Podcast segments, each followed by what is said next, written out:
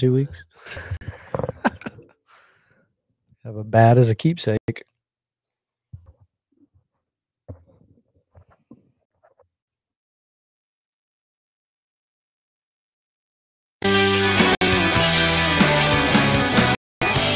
from the belt to the plate. A swing and a miss. And that's the winner. That's the winner. A World Series winner for the Cardinals. Smith parks one into right down the line. It may go. Go crazy, folks. Go crazy. It's a home run. And the Cardinals have won the game. A three to two on a home run by the Wizard. Go crazy. Swinging a long one in the left field. Adios, goodbye, and maybe that's the winner. A three-run homer by Clark, and the Cardinals lead by the score to five, and they may go to the World Series on that one, folks. What a team! What a ride! Caps into clever.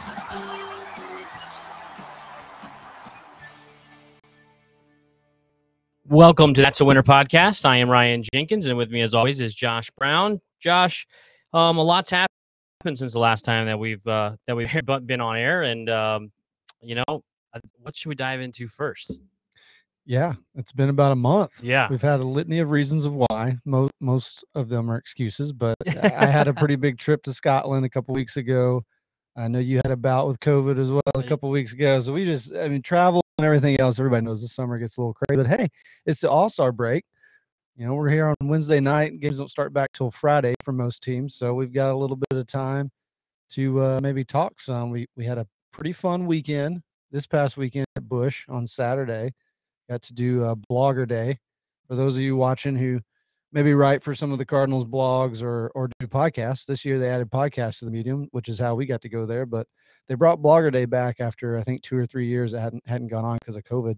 Uh, that's always a fun event. I mean, comp tickets in a party suite, about a thirty, thirty-five minute Q and A with Mo. That was pretty interesting. He was pretty, pretty uh, candid, pretty laid back. I would say probably um, the most cordial, maybe the, the nicest I've seen him at one of those. I've been to, I think that's the third Blogger Day that I've been to back when I used to write for Fansided. And so, yeah, it was fun. He had some interesting comments. We could talk some about that. You got to meet Nolan Gorman.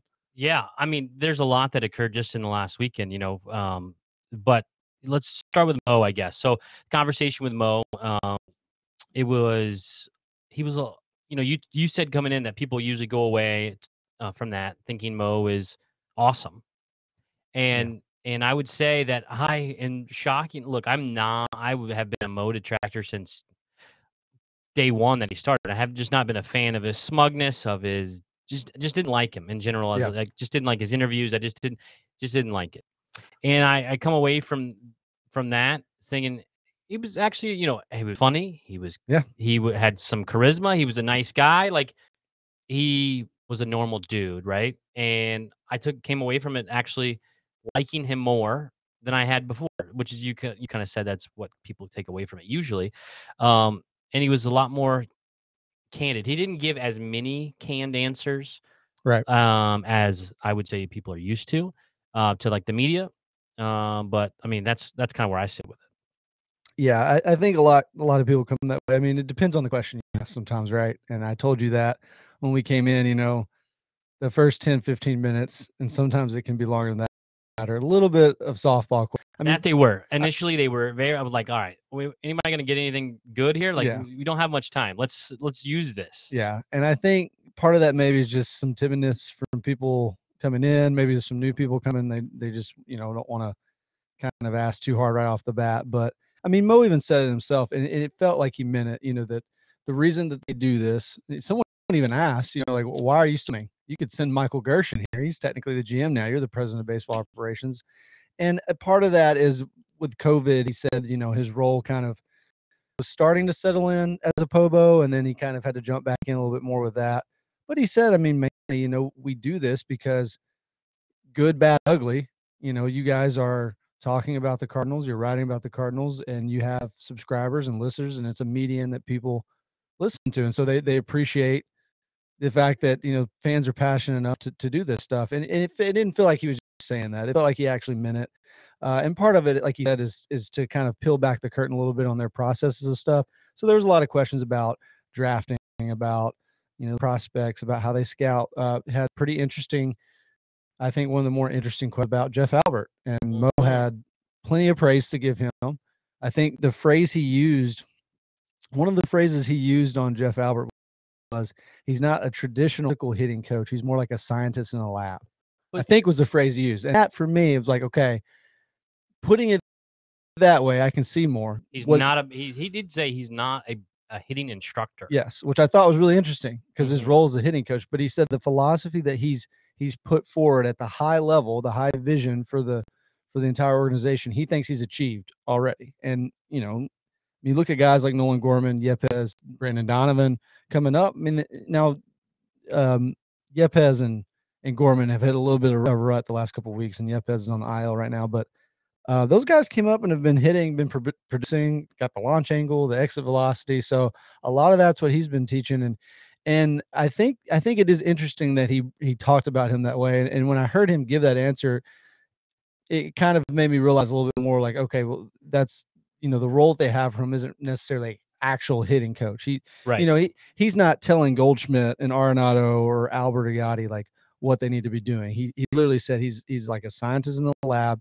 He's, you know, forward in the analytics, and he's another voice that can come in and say, and hey, what might, might I be missing here? You know, what can I do different? Like, so that, that I thought was interesting, and it made sense to me. And he, I mean, the prospect things, he had a lot of interesting, you know, talk on that in the draft, because um, and the Cardinals are more value out of their picks and anyhow. Right. But what I took the most from it was actually a little insight into Jeff Albert and Mike Shildt. Yeah. I think I got more in a comment that he made than I ever did in the entire offseason of Mike Shildt being fired. I think we got the philosophical differences yes. explained a little bit. I think we I think we finally understand what that is. I mean, what he said was people were complaining of coming to work and hating it. And they said it was Jeff Albert's fault or it was Mike Shilt's fault. And people hated each other, and they hated coming to work. I mean, you think about that. A, an organization of this magnitude, and guys are just going and running off to Mo and complaining like, ugh, I hate it here. And they, half of them said, fire Jeff Albert, and half of them were saying, fire Mike Shildt. So whenever the players and some other people said, you know, we were shocked, I don't think there was a shock. I think that was some B S that was given from players and some other people in the organization. I don't, and I think the media should have been more on that if it was that well known. But he pretty much said that once they got rid of Jeff Albert, the chirping stopped and everyone was happy. Now, the chirping hasn't completely stopped. I think. Shildt. No, uh, when they got rid of Shildt. Right, right, right. They said they kept, when they kept Jeff Albert, right. then the chirping stopped about Jeff Albert. Yeah. And so and it has this year. Now, the offense has been better. It's still right. I think people are still times, are but. on, but maybe more Twitter folk than, yeah. than anywhere else. Yeah. They're still off on Albert.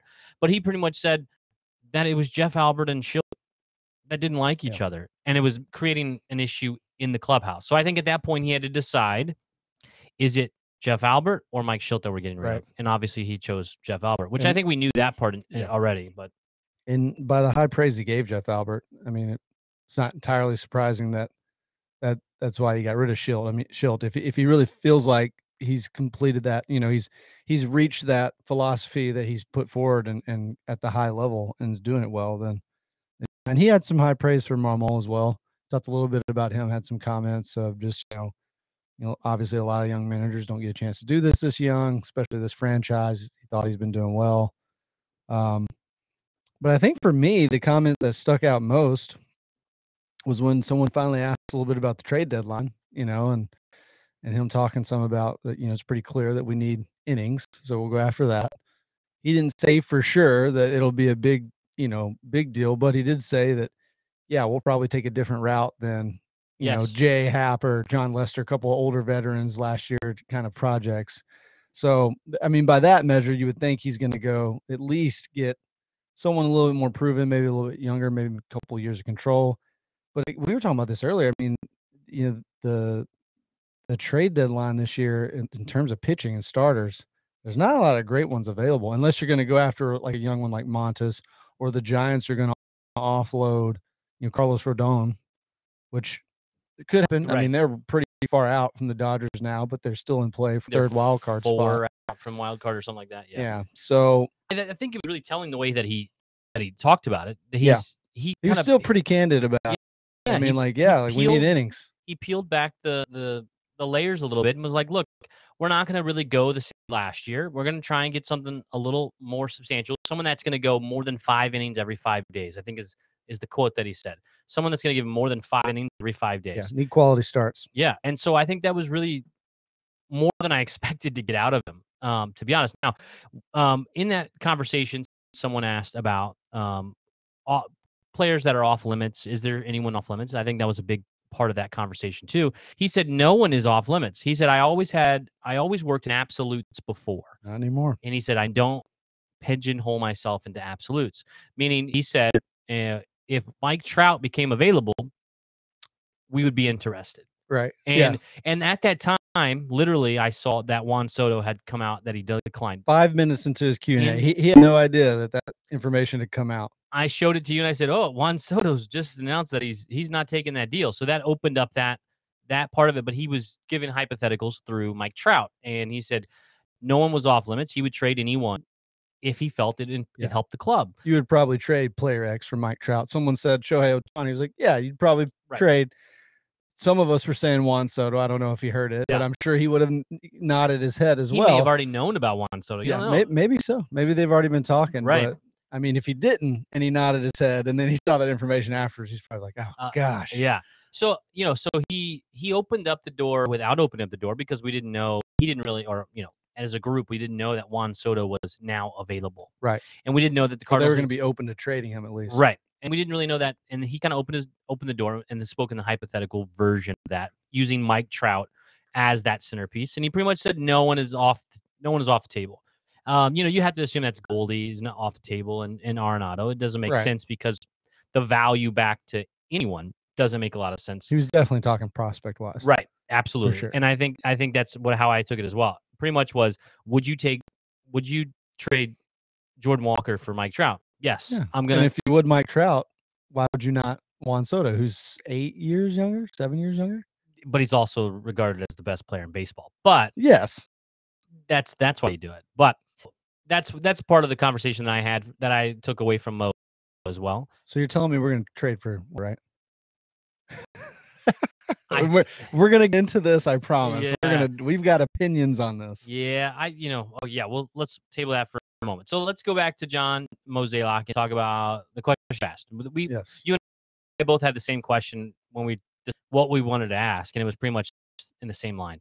So go ahead. What did, what did you ask John, and was his his uh, answer back? Yeah, so, I mean, fifteen minutes in, you know, we had, I mean, people were asking good questions, but they were a little bit more kind of softball questions. And so, um, yeah, I mean, I just asked him, somebody had asked about the trade deadline and kind of staying on that topic, you know, before. So this was Saturday, we were at Bush.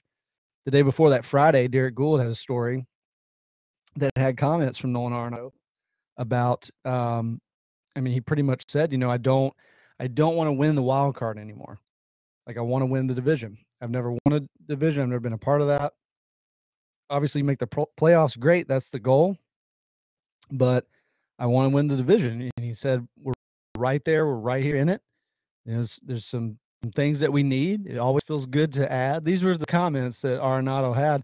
So I just asked him, I said, look, you know, obviously those comments perked our ears up. I'm sure you saw it. When you've got a franchise super, you know, star player having those comments, who's got an opt-out at the end of this year. And this is exactly how I phrased the question. And I said, you know, Adam Wainwright's a question mark next year. Uh, uh, Yadi and Albert, this is their last ride. When you kind of look at all together with Nolan's comments, does it motivate you a little bit more maybe to go out and make a bigger trade this year or make a, you know, make a bigger move than in years past? Or does it motivate Mister DeWitt to say, yeah, let's go for it a little bit more this year, given that, you know, are not opt out, given that it's Albert and Yadi's last ride, possibly Wainwright's, although I think he'll be back. But I just asked him that, and I thought I was just going to get kind of a sarcastic. And he did say, he said, well, I, you know, I'll answer simply like, no, it doesn't. Yeah, it doesn't. His first thing was no, no, and that was his first thing. So he was honest, but he said, you know, I mean, he didn't just completely pass it off. So he did, and that was when he talked a little bit more about, like, it's clear that we need pitching, clear that we need innings. We're going to be involved. We're going to be involved at the trade deadline. So even him, even him saying those things was, I mean, more than we would get in the past. So I had to ask the question. And, and of course he said too, you know, it doesn't, there's so much we look at this, you know, we're not going to just blow up the farm system, right?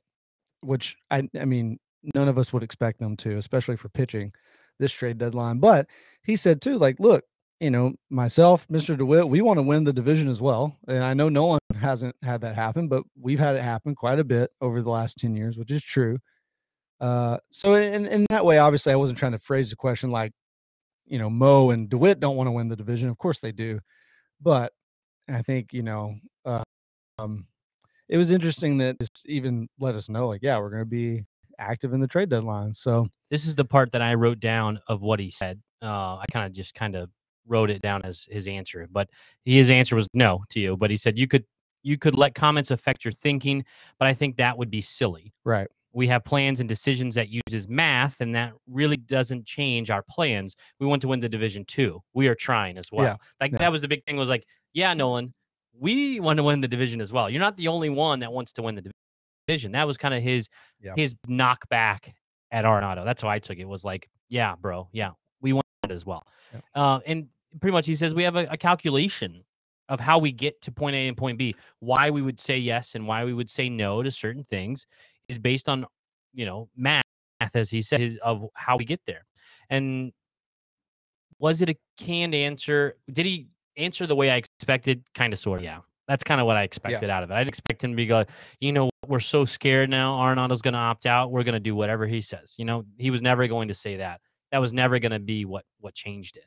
But no, and obviously they're banking on, you know, he's not going to leave all that money on the table, Nolan, and he, pro- he probably won't. I mean, it, even just based on last year, we only made the wild card. We just barely got in, and before you could even get to the wild card game, he's like, "Yeah, I'm not opting out." So coming off a seventeen game win streak, right, he was right. pretty high. Yeah, pretty high. But I mean, you know what? We're half a game out of first place. We were further than that last last year at this point, for sure. Probably four, five, six games out at this point last year after the atrocious June we had yeah. last year. So I think I mean that was calculated by Nolan Arenado by saying that. I think if anything, he knew like, well, it'll at least get Mo. It'll at least get people asking Mo about that and thinking more about, you know, being active. So I think it's pretty clear they're going to be active. I think, I think Mo, we didn't ask him this, and I wish we would have. Like, hey, do you believe you can count on anything from Jack Flaherty this season? No one I, did. No one. Yeah.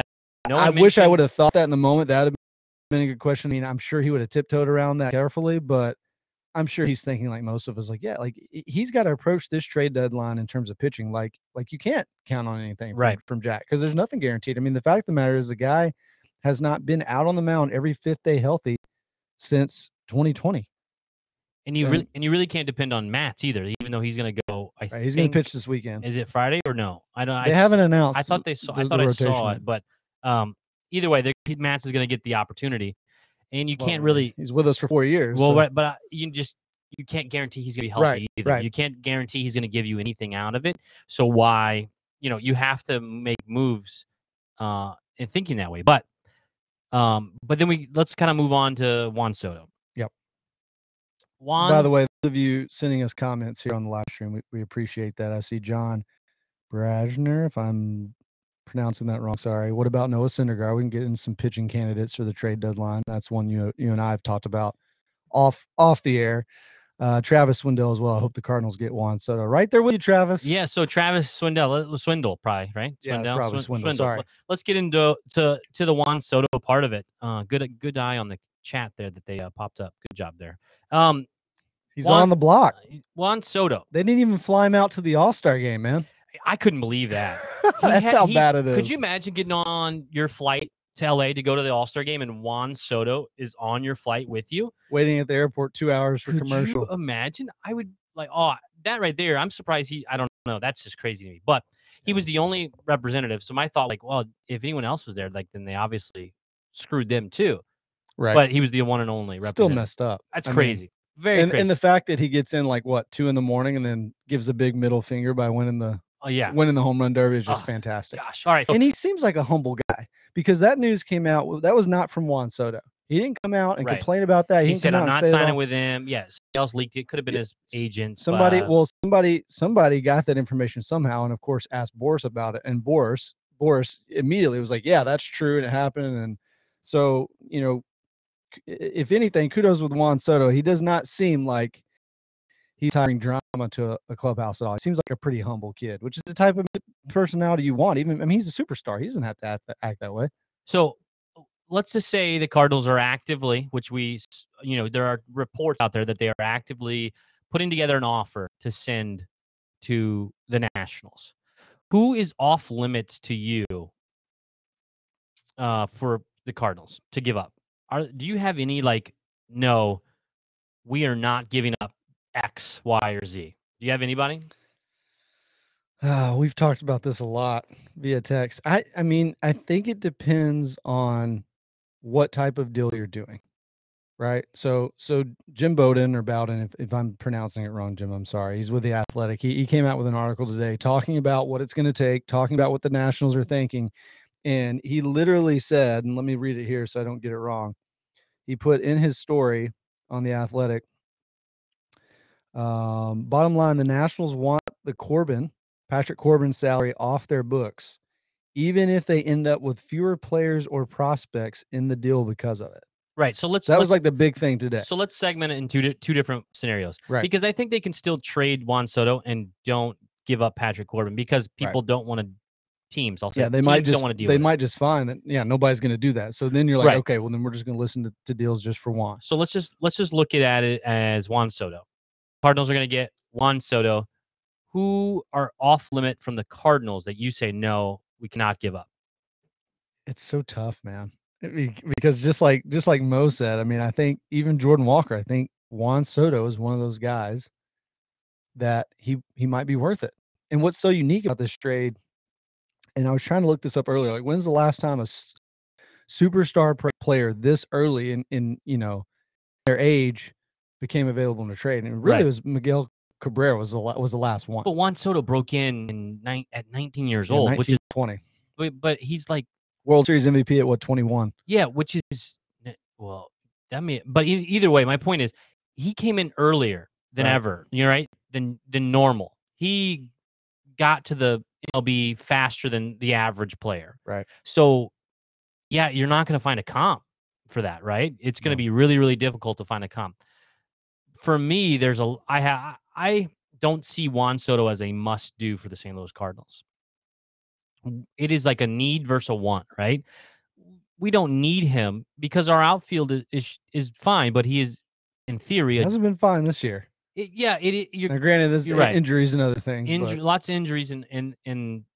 But I think there there's a we have a lot of prospects for the outfield, and we have three decent outfielders that that the Cardinals lock. Right. Right. So need versus want, we don't need an outfielder, but would we take an outfielder that is one of the top ten players in the M L B? Yes. Oh yeah, I would say top five. Even. Yeah. Top I mean, five players in the M L B. You will we take him? Yeah, we'll take him, but what at what cost? To me, you get this deal done. It's with, gonna take at least five or six players. Without yes, without or just Soto. But without mortgaging right now, because the goal to sign Juan Soto should be what? To win a World Series in the two and a half year window before, and that's he, what's unique. This isn't a half season rental. Yeah. This isn't just a one year rental. Right, it's two and a half yes. seasons. It's a longer which, chunk. Which than even normal. If he walks, depending on who you give up, might be worth it. And Absolutely, that's, and that's what's tough. It's like if you told me right now, hey, if Jordan Walker's included in the deal, or Jordan Walker's included in the deal, but you're also going to sign Juan Soto to a twelve year deal, I'd be like, yeah, do it, do it right now. I mean, I, I would. I'd be like, yeah, absolutely. But because we don't have that, we right. don't know. That's where it's like, it's tough. So that's another scenario. If he walks in, in two and a half seasons, I, I don't know if I would want Jordan Walker in that deal. But I also think there's zero percent chance the Cardinals sign him. I think it is a unless window. It was, unless it was less win- about the money for him and more about just I not think, wanting to be with the Nationals. I think that it is as well. But I still don't see the Cardinals. The biggest contract that Cardinals have ever given up is Paul Goldschmidt. Yeah. And it's one hundred sixty. Yeah, it's not. Even that was a hometown. Discount it's not a, for, it's not a for Goldie. Yeah. So I don't think the Cardinals will ever, will ever sign him. And I think that they're doing this for a two and a half year window to have Goldie and Arenado in their prime, which would be amazing, right? And I think that's the goal. I think but that would be the real goal. Pitching, yes. But here's my thing: if we don't, and everyone's saying, "Well, we need pitching, we need pitching," yes. But on the flip side of this, how many times has Max Scherzer or David Price or name top pitcher been available and we don't go get them or I, we don't get it done? So, so it's not like we're going this offseason and going to get Max Scherzer, right, or we're going to get Jacob DeGrom. That's not going to happen either. So I'm like, at least this would be exciting. I think the Cardinals are more likely to spend a lot of money on someone that plays every day. I think that's a big mo.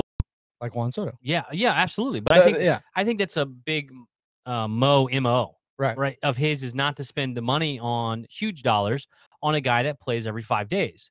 They're willing to spend the money on the superstar every single day. Right. And I think that he's proven that. They've proven that. The Saint Louis Cardinals have proven that with the offer they gave Pujols eleven years ago, yeah. with the the money they've they've taken on with Arenado, the money they've taken on, they've done with uh, Matt Holliday and those guys. I mean, I think Matt Holliday was the biggest contract ever for the Cardinals before, before Goldie, Goldie, yeah. Goldie signed.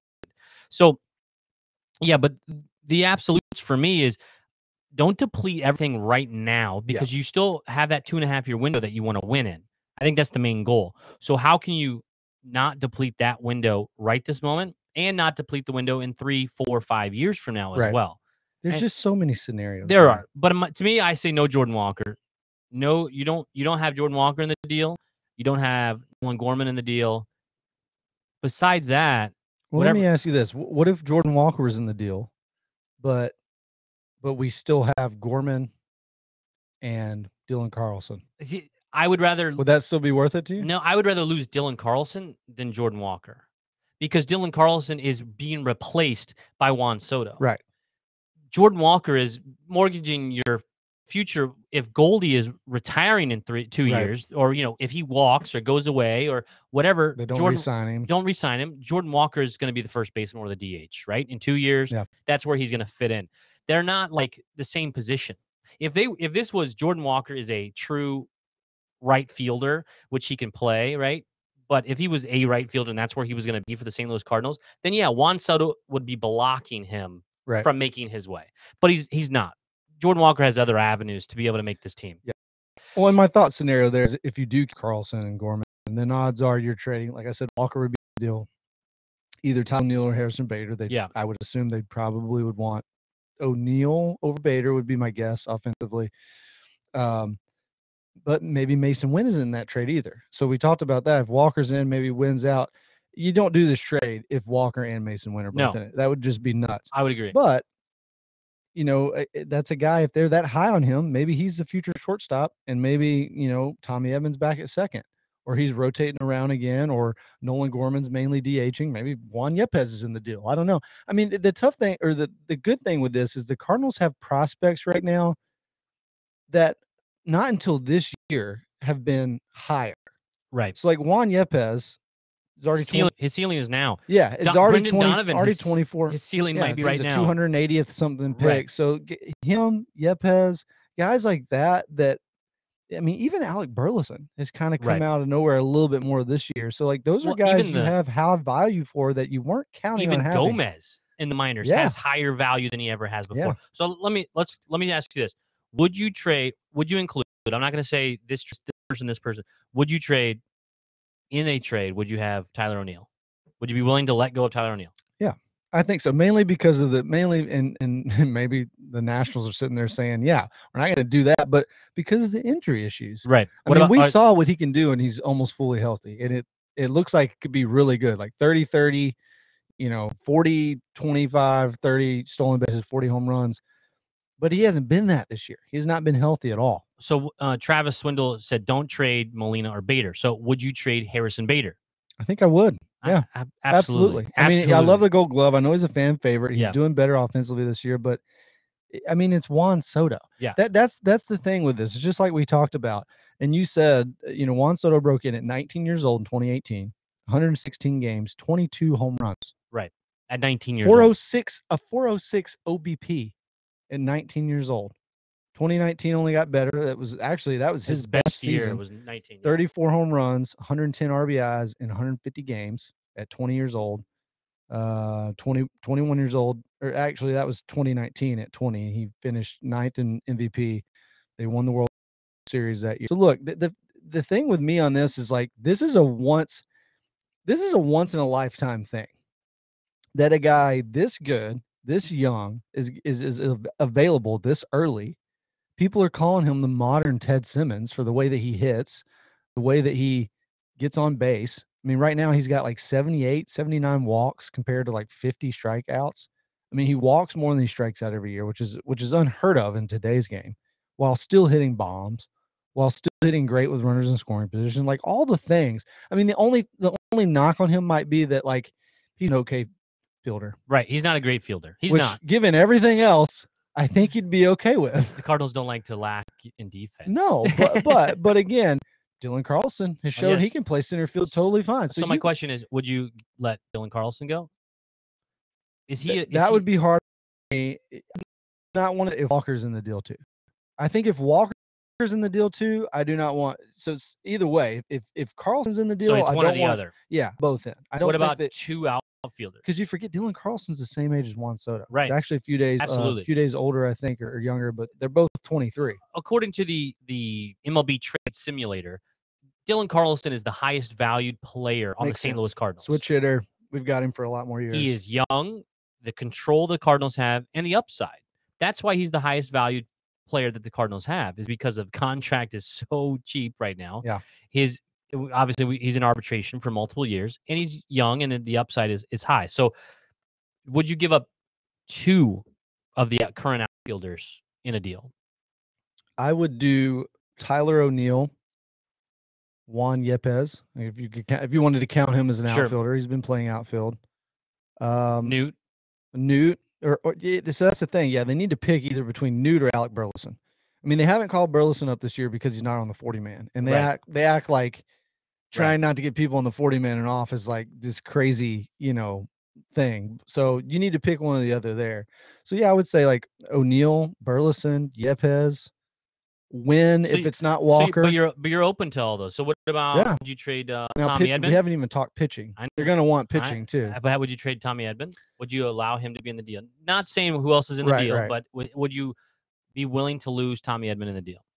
It's it's it's an if thing for me. Yeah, if, if Nolan Gorman no, isn't in, but Brendan Donovan isn't in. Singularly, I think I would want to keep Edman. I'd okay. rather have. Wow, would, you've changed. I would rather have Donovan or or maybe even Gorman in over Edman. I, and sure, I, no, I, I love agree Gorman. With that. I think I'm he's a, got a high ceiling. I'm but. a big Tommy Edman fan, but I'm taking Gorman over Edman. Yeah, I mean Edman's value is is is in the speed. Yeah, his on base percentage is better this year, and they can play literally everywhere mm-hmm. except first base and catcher. So you're willing to give up Donovan then, obviously. Yeah.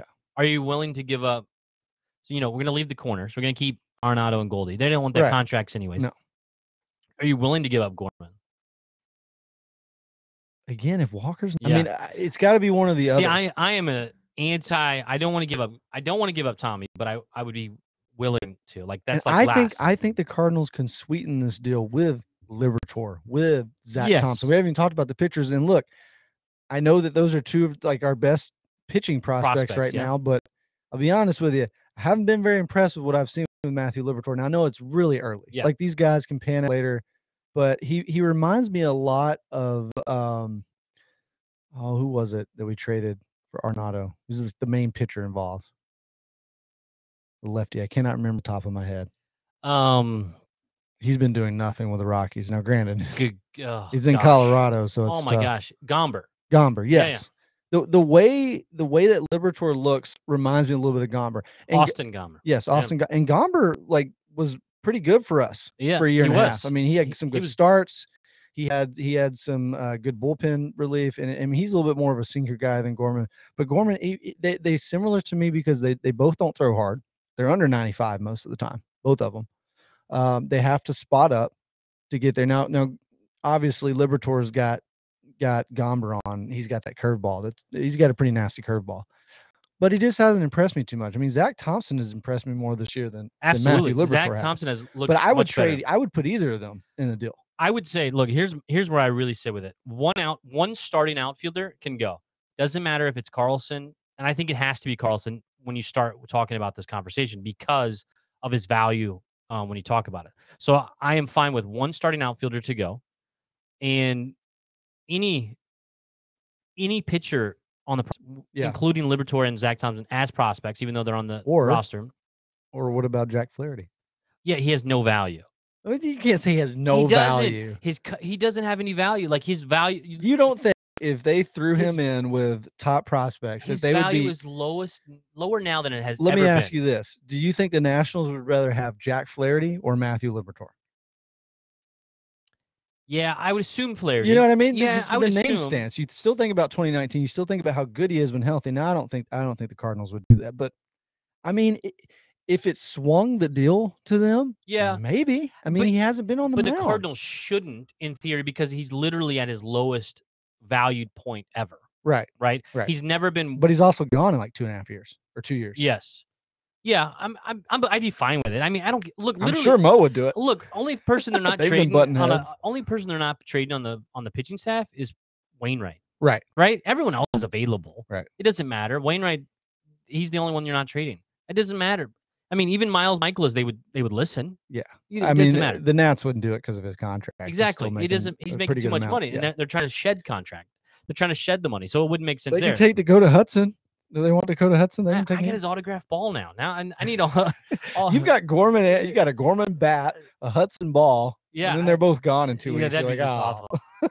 But uh, yeah, so that's you know I don't I don't, just one outfielder I'd be willing to give up. They can have. Pretty much any prospect. I just want would want to hold on to to Gorman if you're going to call him a prospect, but I don't think he's a prospect anymore. He's yeah, here. I mean, he's still.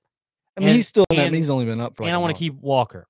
I think beside that, yeah, I'm fine. Now, if we talk about at the beginning, we talked about if we're talking about with Patrick Corbin or without Patrick Corbin, right. It really changes the whole deal of what's about. I think you can get away with Patrick Corbin and not get give win. Walker, um, oh for sure Gorman. not both. For sure not both. I mean, I, th- I still think it would take one of those three, but I can tell you that. It, I mean, I feel pretty confident in saying if the Cardinals come and say we're well, we're going to take Corbin's contract, that they're not for sure not giving up Jordan Walker. Right, I mean, that's a non-starter. Yeah, if we're and, taking on that, it's yeah, not happening. But I do think it would still take one of Wynn or Gorman, and then maybe an outfielder, pitching prospect or two. Yeah, it definitely wouldn't take five or six players at that point. It and, shouldn't. And, you know, Wynn is an exciting player. And, you know, when he was in the Futures game, he threw the ball one hundred one mile oh, yeah. an hour over, which is exciting, but he doesn't hit home runs. Neither does Tommy, right? So right. if you... You don't want two similar, very similar right. so up the middle. You have Donovan, Tommy, and Sosa, and um, Wynn, right? So if you trade Gorman, those are your options up the middle. They don't hit home runs. Gorman is the only bopper on the roster and in the prospects that plays up the middle. Right. So I don't. I think Gorman would be like one of the worst way. But to now go. that I think about it, I mean, the Cardinals had some really good years with. What I mean it was Ozzie Smith at shortstop. wasn't Wasn't Tommy Hurt second with him? And neither of those guys were. Now Tommy Hurt was a really good like R B I guy. I think one year he had like eight home runs and like. one hundred ten R B I, well, but even but back to the game's different now, yeah. and uh, Fernando Vina at second, yeah. like yeah, they it was small hitting guys, but now right. we're talking this era. It's about hitting home runs, right? right? Um, Seth Teal asked, "What's the legit chance to get Soto? What do you want to do? Like maybe like a percentage? Yeah. What do you What do you think if, if you're gonna if you were gonna give a percentage? What chance would you give the Cardinals acquire Juan Soto?" So the tough thing about this is Mike Rodriguez, Mike at Mike Deportes, M L B insider, broadcaster and analyst for the Cubs and White Sox in Spanish. So this guy is kind of similar to like their Benji Molina, uh, if you want to comp it that way with us. But he had the Javier Baez deal this offseason before anybody was credited by John Heyman for that. So fairly reputable source. He did say today that, according to my sources, several teams, Mets, Yankees, Cardinals, Dodgers, White Sox, are preparing offers to try to take Juan Soto from the Nationals. That's a tough thing. If we're competing with those other teams, I mean, how often have we finished second to the Red we're Sox? We're so close, yeah. The Red Sox, to, you know, to David Price, or the Yankees with Giancarlo Stanton. Now, Stanton a deal in place for the Giants, so did the Yankees. He chose the Yankees' fault, but it's tough. I mean, like, the Dodgers and the Yankees okay. seem like they would be ones to say, well, you know, if the if the Nats say, well, the Cardinals got the deal right now, like we're giving you one last chance, they would go over the top. Well, let's say let's say first odds Juan Soto gets traded this season. I th- I'd put that at fifty percent right now, which I feel like is pretty high, and it maybe even higher. And I, and it sounds silly, but I would say mainly because of what just came out the other day about them not chartering him a flight. I mean, that just yeah. sounds, that yeah, sounds like the relationship, relationship is, is decimated. Yeah. yeah. Like it's very, like that's pretty petty. So, which makes it sound like they'd be willing to move him for less. Well, and if you really right? think that, well, for less, or, but also if they really think that, you know, if if they know he's not going to sign with them at all, right now is the, is the best trade package right.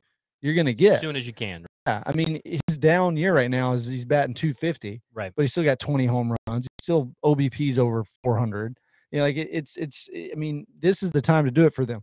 So for the Cardinals, I will say, if it's just Juan Soto, like ten percent chance, probably. ten percent, and that's probably pretty high. If they're the team that's like, we will take on Patrick Corbin's contract, which is another thing I don't see them doing because DeWitt doesn't like to take on that much money. But if it's that, I would say maybe like maybe forty percent. That's high. You know, I mean, so I mean, I, if they're really willing to do that, and I just don't, I, I mean, I just don't see them doing that because I think we talked about it. What Patrick Corbin's owed twenty-four, twenty-five million next year. And then his last year of his deal in twenty twenty-four, he's owed thirty-five million. million. Yeah.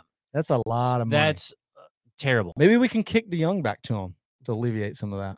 DeYoung doesn't make that much. He's it's making like ten, eleven or twelve. Right? Yeah, next yeah. year. It's not. I mean, yeah. It would help a little bit. Yeah. Um. You know, I think about what the odds that they that the Cardinals get Juan Soto. I I just, you know, it's not going to happen. It's I just that if you're competing with the Dodgers and the Yankees. Those two teams are always willing to go past that puke point, right? That right. we talk like about. The Cardinals the, never are. You know, but why did no one else get Nolan Arenado? He he he would cho- he would gone to L A if you gave him the chance. I think go we snuck in and fleeced that before any yeah. team could like really be like, what is happening? It just seemed so crazy. I saw someone on Twitter say the Cardinals don't have the prospects; they they're not in it. I that's could, absurd. We got seven in the top one hundred. That's now. What I think. The, is the, the farm difference. System's better than it's ever been. I think. I don't think it's better than it's ever been. I think the top half is yes, better than it's yes. ever been. So I think that the Cardinals have had this problem for a couple of years is they have really good guys and they, then they have the rest. Right. And I think that that is different than all the other teams that are going to be involved in it is they can, they can, the Cardinals as they can come in and get the deal done if they wanted to tomorrow yeah. is what Bill DeWitt and John Mozeliak are willing to do. Right. Especially DeWitt on, on taking on the, the Corbin contract. Can you flip that money, you think, or no? I mean, is that something you could, you know, you take on that trade and you're able to and trade him somewhere and you're willing to take on half the money well, to that so, next team? I mean, well, let me ask you this. So, I, I mean, we don't care about the money either way. Right. You know, it's not our money. He's a billionaire, but, so right. it doesn't matter. But, I, you know, I'm thinking. And the payroll is only at right one forty-six or something, yes. something stupid. And there's there's a lot of names that, that come off. We were talking about some of that. Um, somebody had mentioned in a slew of tweets. I've been just all over Twitter today, you know, going through this. But um, there's a lot of there's a lot of money that's coming off. Um, not too far from now. So I think I think for me with with Patrick Corbin, I because I, I get to thinking, well, if we could get J A. Happ and John Lester doing what they did for us last. Last season with with uh, Mike Maddox and with Yachty and them. I mean, who's to say we couldn't turn around Patrick Corbin? I mean, he's he's still only thirty-three, so right right. I mean, the tail end of his yeah, prime, but prime, right. twenty nineteen, he was great for them when they won the World Series. So maybe they pushed him too hard, maybe too many innings. Maybe that's part of why twenty twenty, twenty twenty-one, twenty twenty-two this year he's just been knocked around a lot. He's been one of the worst starters. But right. if they could, if Mike Maddox could get that much out of Lester and J A. Happ, who's to say we couldn't out of Patrick Corbin? And then maybe, maybe you're killing two birds with one stone there if he's your three or four guy in rotation for the next year or two. Now, I still don't know that that would be worth it for the money, but, I mean, maybe that's part of, like, what most coming with the DeWitt is, hey, like, we think we got around this last year or two and get some worth out of him. And then, and then you're getting pitching too. Then you're getting pitching help. So I don't know if that's what their thoughts are, but I mean, it's one of those things to consider when taking on Patrick Corbin. And I, I really don't think, I don't think the Cardinals, I don't think the Cardinals have much of a shot at getting Soto if they don't take on the Corbin contract. And mainly because of that Pute point with the prospects. I don't think they're going to go over the top. The Yankees, you know, their top prospects, this, um, what was his name? Vorbin or something like that. He, he's the big, big shortstop prospect. They were eight on the top one hundred list. You know who number seven is? Jordan Walker. Yeah. So like that's their number one guy. And they're already talking about how Cashman's probably gonna be like, yeah, take, you know, take him, because they're just willing. They've always been willing to go over that point. And guess what? The New York Yankees have Aaron Judge very likely walking this right. this offseason. So you think it they're would make pretty sense. You think they're pretty motivated? I thought that watching the All-Star game last night, it makes sense for them trade for him. And you don't think f- they wouldn't give him four fifty, four eighty, five hundred million when he's twenty-three and Judge is already thirty? And they'll be fine with letting Judge walk. Yeah. You know what I mean? Like, all right, Judge, thank you. You know, they win a World Series this year because they get Juan Soto. And I hate to Judge say that because none of us like the Yankees, but it makes they have the most sense of they any do. team given their situation with Aaron Judge. Well, you know, I put in that in that simulator, you can, you know, put your own trade and everyone has their own values and all that thing. So whenever I get just Juan Soto, Juan Soto's value is one seventy-six point eight by himself. one seventy-six point eight. Our highest valued player on our team is Dylan Carlson, like we talked about, at seventy-seven and a half. I mean, think about that. Wow. That's just like, it's just because contracts and age and all those things. But if you give uh, this cleared and validated, but if you give up Burleson, Carlson, Donovan, Liberatore, and Winn for Juan Soto, you do that today, right now? Say that again one more time. Who Burleson, was? Carlson, Donovan, Liberatore, Winn. For just Juan Soto. Just Juan Soto. I mean, maybe so, man. I mean, I that say, might be worth it even I for just the two and a half right, years. I'd say do that right now. I mean, you got to think about Burleson's blocked. And I like Carlson. I do think I do. he's going to be really good. But I do. I think Carlson is really good. You know good. what Juan Soto right now, and the sky's the limit. He he's only twenty-three. He just doesn't have any, you know, you have to, I think you're Carlson. There's no value anywhere else except Dylan Carlson when it comes to the outfielders. Um, I think that um, – I, I, I can look it up, but I think that um, O'Neill is like twenty-eight, ranked twenty-eight points. And you're talking about Dylan Carlson is seventy, what I say, seventy-seven and a half. And then I think that um, Bader is like fifteen. Like they're well, not, Bader is partly, he's not offensive based. He's also twenty-eight. He's already twenty-eight. twenty-eight years old. That. He's already been with the team like four, four or five years now on the team. Tyler O'Neill's twenty-seven and Bader's twenty-eight. So that's where Bader's value comes down a little, little lower, um, you know, arbitration-wise and everything. I will say this about Mo, that I have some trust in Mo in these bigger deals. Cardinals don't make a ton of bigger deals, but when they have, I feel like he has knocked them out of the park. He's Nolan got Arenado, great v- value. Yeah, Nolan Arenado one's still early, but nobody's missing those players. No. Paul Goldschmidt. Tell me who you can remember out of the Paul Goldschmidt trade besides Carson, Carson Kelly. Carson Kelly, who's been he's been serving. He's he- been fairly good for them. Yes. He's had a year, but he hasn't done anything that would have blown us out of the water. Catcher. Yes. And and Luke Weaver. I forgot about Luke Weaver, but yes. You forgot about him because he's been injured or he's yeah. been awful.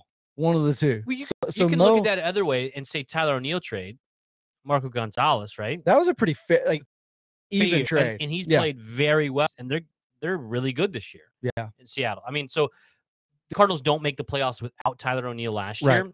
Which so he was very serviceable last year, but this year he's non-existent. So the, the only bigger trade that that that Mo has missed on, and he jokingly talked about this at Blogger Day, was the Marcell Ozuna trade. Yeah, for, with Sandy Alcantara. He'd love to have him starting every fifth. Yeah, day, he said. He said, you know, when you, I think he said, you know, when you're when you're at the trading table, you know, like you're playing poker. And sometimes you're going to lose, and you don't think I wouldn't want Sandy every fifth day shoving that? That'd be great. And and and so, but that's the one out of all these years. Even you even go back to the Jason Hayward trade. I remember thinking, man, we're trading Shelby Miller yeah, for Jason Hayward. Shelby Miller was awful. He had, didn't do much after that. He he signed a deal, I think, two or three years after leaving the Braves with the Cubs, and couldn't even couldn't even get to the majors out of their minor leagues with the Cubs. He's not even he's not even playing anymore.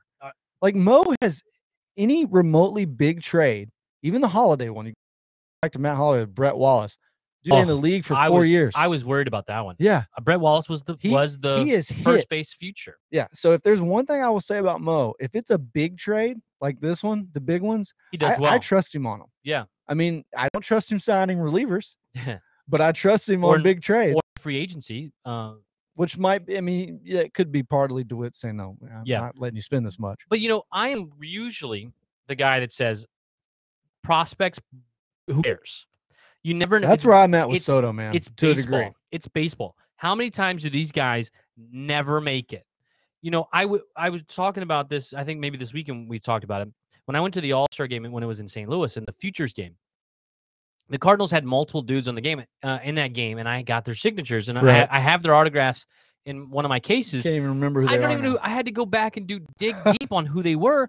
They never even made it out of triple A. Like, the odds that the guys actually make it somewhere is very, very slim.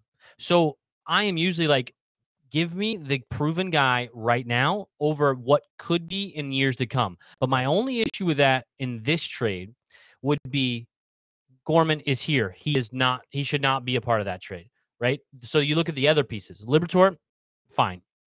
Fine. When he's not the a Cardinals hitter. Just drafted, and this isn't an over overrating, like uh, overestimating, like legitimately, like seventeen left-handed pitchers yes. this draft, Every, like, like an insane amount, insane amount. So yes, maybe they did that because they knew they're about to deplete maybe their, so. their their pitching staff. But and then my only other thing is Jordan Walker, Mo, and all the other scouts and everyone out there says Jordan Walker's bat has not listening to him hit has not been like that since two players. Oscar Taveras and Albert Pujols. Yeah, that's big praise. And, nope. and Mo jokingly said, he's like, look, it wasn't rocket science drafting Jordan Walker.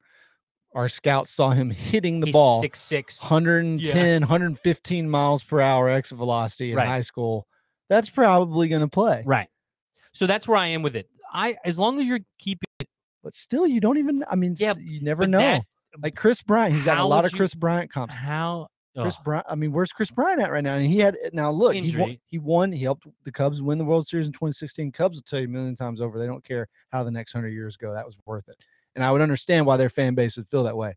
But he is not pinned out to be that you know multi-year M V P, multiple right. M V P guy. He just hasn't been. To hold off, remember Juan they held him Soto out. Soto is that type of guy. Yes, and and honestly, he probably should have won the M V P last year. If but let's say the, let's say the Cardinals give up. Overpay, Gorman, Walker, Wynn, overpay, right? That that'd be like worst case scenario probably, yeah. right? And they give up all three of those.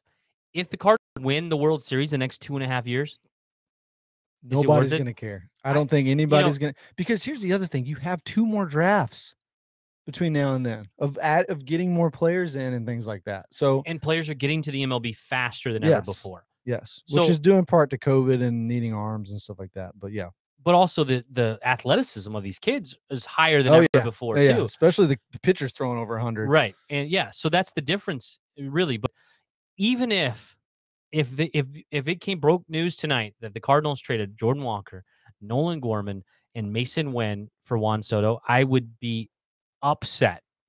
But if they win a, a World Series in two and a half years, or this year, or this within the next in that Juan Soto contract, I don't care. Exactly. It doesn't matter. Now, is if does that is that hurting the future? Now that could be a question. If if we're under five hundred in five years now, in five years from right. now because of it, is that worth it? And we didn't get to, or we didn't extend Soto. Right, and you don't extend Soto? Yeah, then you're going crap because I don't want to be that franchise. I don't, don't want to be the Cubs. I don't want to go up and down. I don't want to be the Nationals. I the Cardinals should be in it every single year. They should be playing. They should be winning the division every single year, and they should be making deep runs in the playoffs every year. Yeah. So if doing that depletes everything that you're you're planning on doing, then you can't do it. Right. Even if you win the World Series, it's still depleting right now and for your and five years from now. So if they win a World Series in two and a half years and it doesn't deplete everything you're doing in the future, then I would do it. I mean, I, I have just come to that realization as I say that now. If you win the World Series, it doesn't matter. Right. Let's switch a little bit to probably a more realistic trade deadline, which is what Mo told us. We need innings. We need pitchers. Give me a couple names. Somebody asked earlier on the chat. Let me let me give a shout out. Uh, John. Yeah.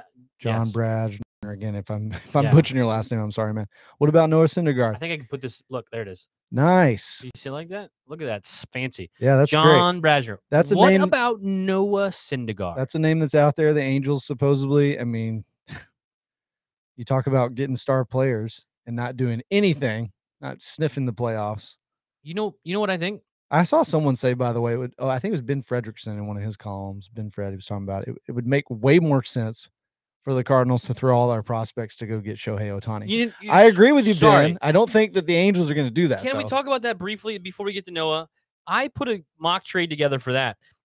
When you're talking about the value, right? We talked about um, Soto's value is one seventy-six, I think is what it was. I think that was right. Uh, one seventy-six point eight is his value. You know Shohei's value? Shohei's got to be over two hundred. one oh seven point six. All it would takes in this... Why? It, Is All, it age and year? His contract is up after He's already next year. twenty-eight. Okay, his yeah. age is higher. One his, year rental. His con it's a one year rental. So you know what it takes to get him? Carlson, Winn. I mean, that you, might be that might be what the trade scenarios the machine's spitting out to you. I understand what you're saying, and it validated right because yeah. the because the points. It, everyone is assigned right. points based on all those things: years of control, age, how much money they're owed, et cetera, et cetera. Um, ceiling, right? All those things. I would do that yesterday. Oh, I would do way more than that. Carlson, Winn for sh- show. Guess what? We need pitching. He does both. And we Every need a left-handed bat. Yes. That'd do be that. fantastic. Are you kidding me? Yes, absolutely. By the way, and uh, he might, you know, he sh- they should trade him. Right. The Angels suck. They they were the one of the best teams ever uh, early on in the season. They were one of the best teams. The reason I don't think they will is because they need pitching. And I he's the that. only good pitcher that they have. But so, he's going to walk. And yeah, unless they give him a crap ton of money. No, I don't think it matters. I think he wants to like who wants to go there and who wants to go anywhere and just lose. Right. Yeah. I think I mean, Albert Mike, Mike I think Trout, Albert Pujols made one. I think Mike Trout has made one playoffs. Yeah. Since he's been in and the I league. I get it, man. That you know, you, you get your money when you can. He got his money.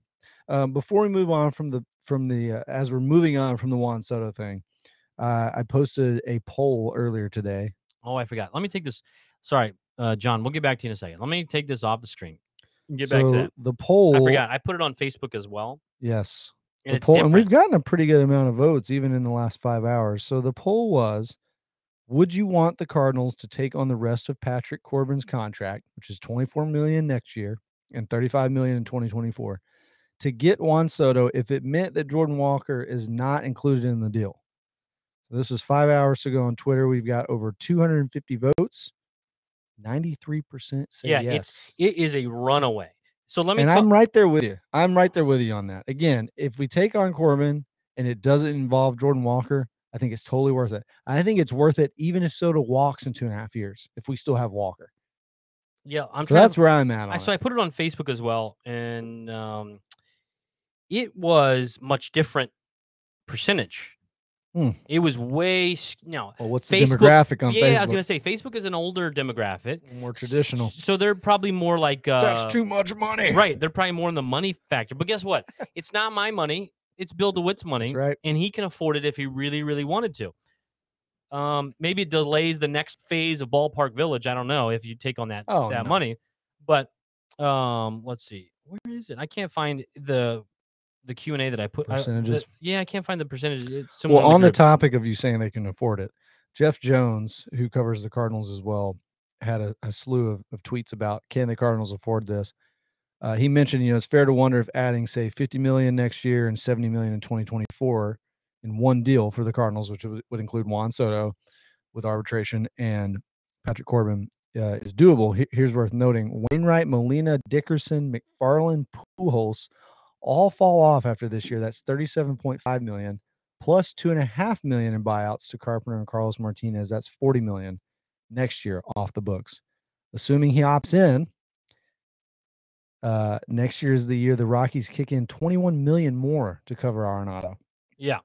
So I I pulled, so, I pulled that. I found it here. Too. Can they afford it? Like, yes. yes. Don't let anybody tell you that Cardinals can't afford to take Patrick Corbin's contract. They can. And Bill DeWitt is also worth forty. Well, billion. That's what he mentioned too. This will all be happening in an environment when revenue should be stabilizing fully again in yeah. two years. The point, the money's not nothing, but it shouldn't be an impediment. And like you said too, the, the new phases of Ballpark Village, everything ramping back up. Look, how you know they can we, afford it. Uh, so I'll say this: so the yeses were sixty percent on the Facebook poll, and forty percent pretty high for forty forty percent for no, but it's a big difference from ninety five. Oh yeah, yeah.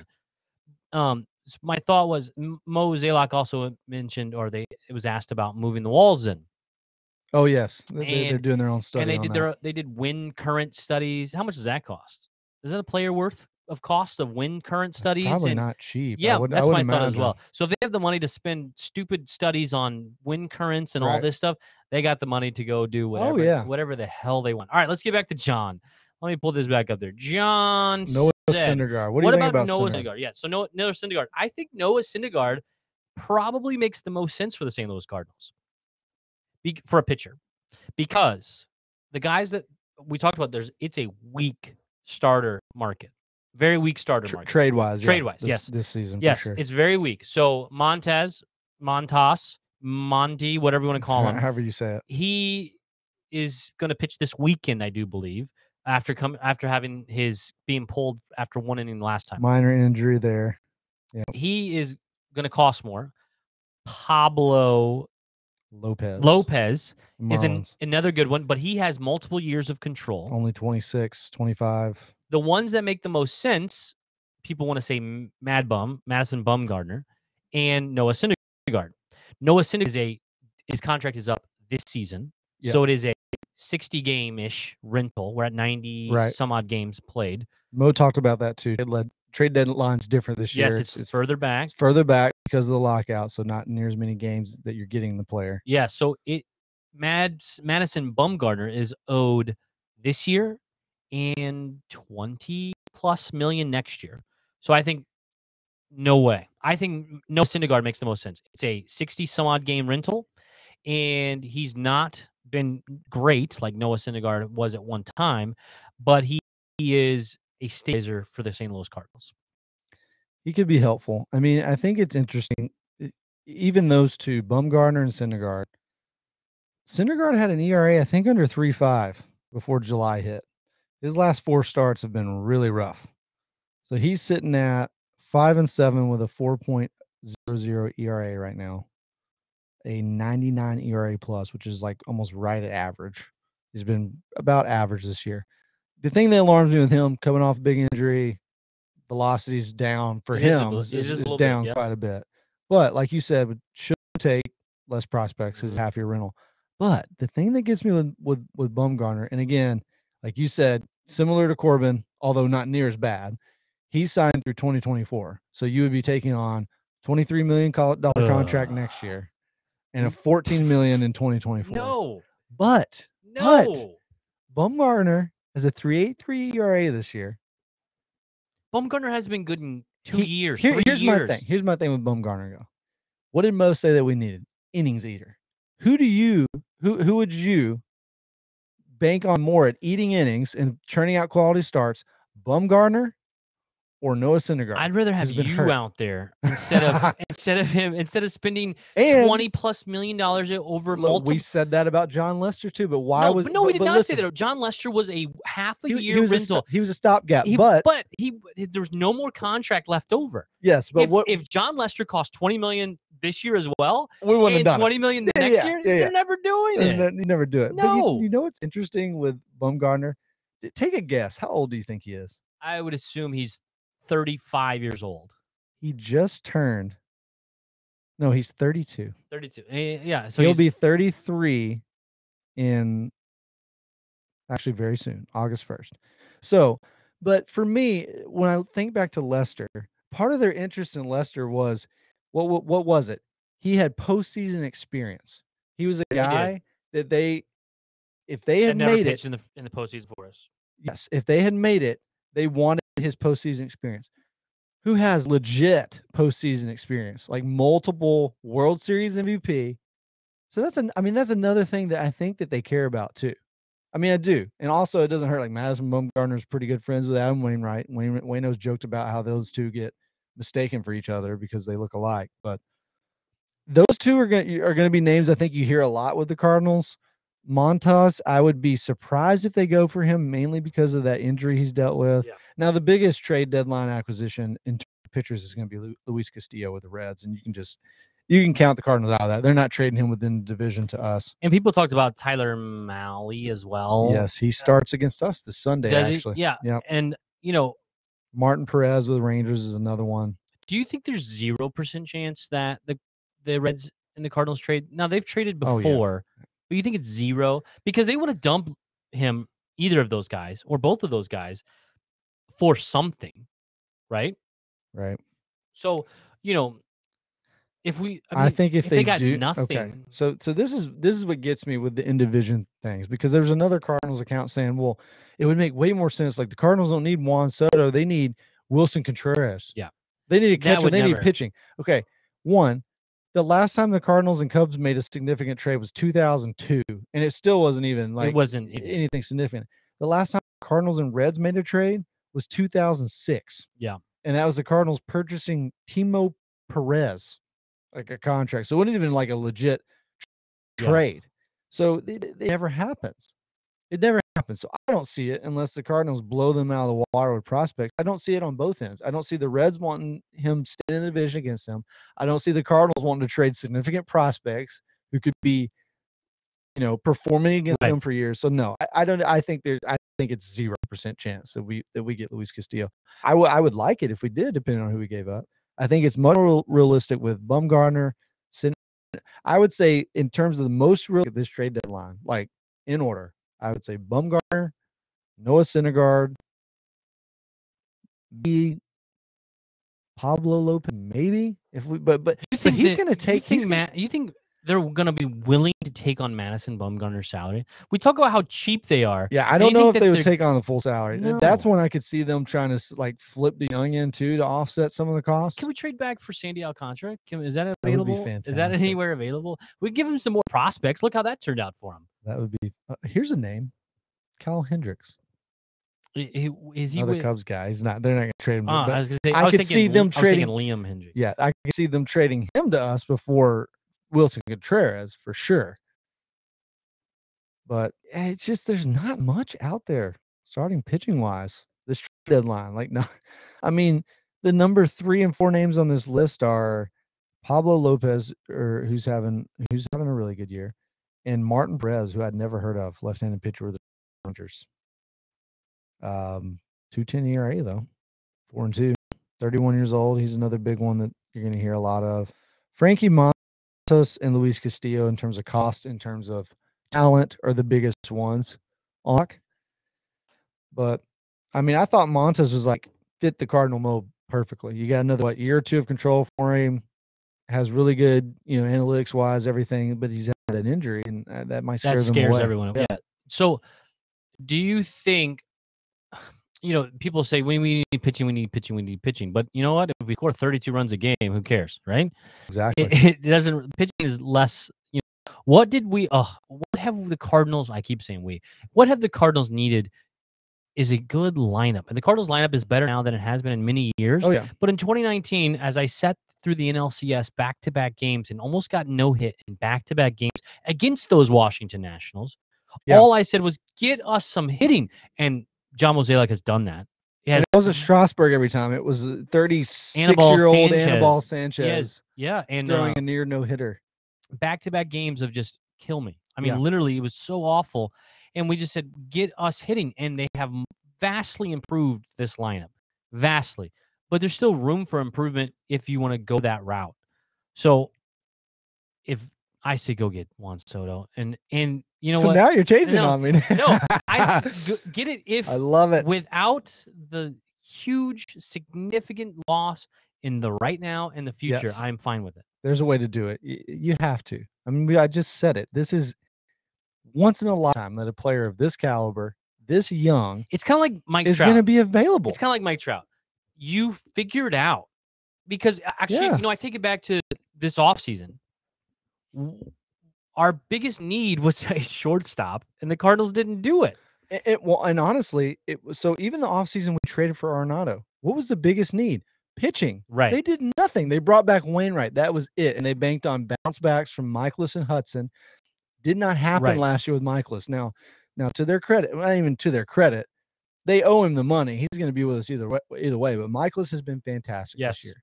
And I hope that continues the last year or two of his contract. That would be great. That would go a long way with the pitching. But it burned them last year. This past offseason, would they need pitching? Now, they signed Steven Matz. That but was like they signed a starter, but it hasn't worked out like, so far. It's kind of like um, in the draft, a real draft, not a baseball draft, because you never know what's going to happen. Like the N B A draft or the N F L draft, maybe is a better scenario. You take what's best available right now because yeah. you don't know what you're going to need. You don't, I mean, you don't know what you is going to be ahead of you. Right now, who's on your board? Juan Soto is now at the top of your board and is now best available.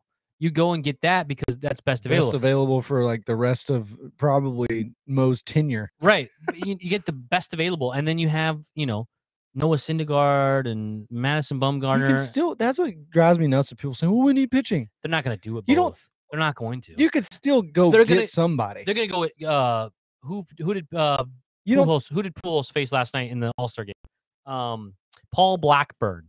Oh, the that the, the A's the A's yeah. pitcher you're talking about, yeah. That's who they'll go get. And maybe look, those pieces help. Yeah. twenty eleven, who did we go get? Yeah. Jake Westbrook. Octavio Octavio Ed, Dotel. Edwin uh, Edwin Jackson. Jackson.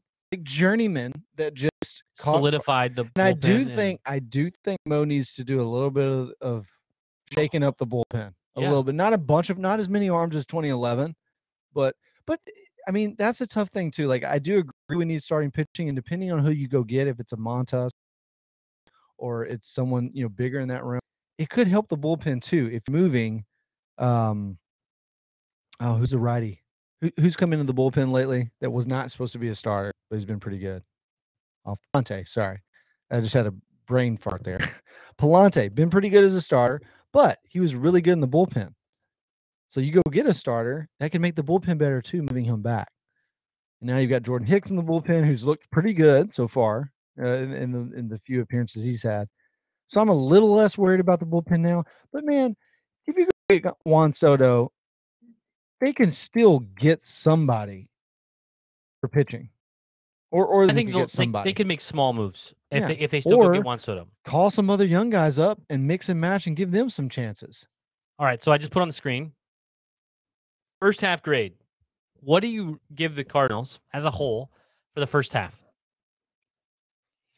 I would say probably a B or B plus. That high? I would say B at the lowest. And the reason I say that is because despite, like, it's not Mo's fault that Jack hasn't been healthy, right? It's it's not it's not the team's fault.